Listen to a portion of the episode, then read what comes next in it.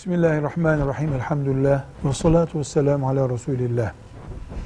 Haram para sahibi olmak, büyük günah işliyor olmak demektir. Ama dinden çıkmak demek değildir. Bir Müslümanın kazancında haram var diye ona biz kafir demeyiz. Haram kazanıyor. Fasık olacak deriz. Böyle bir Müslümanın kazancı yüzde yüz haram değilse yani sadece haram yiyor. Mesela e, bir kumarhane işletiyor. Mesela meyhaneden başka hiçbir geliri yok. Mesela bankanın sahibi. Böyle birini kurbanımıza ortak etmeyiz. Etmememiz daha uygun olur. En iyi söylemle.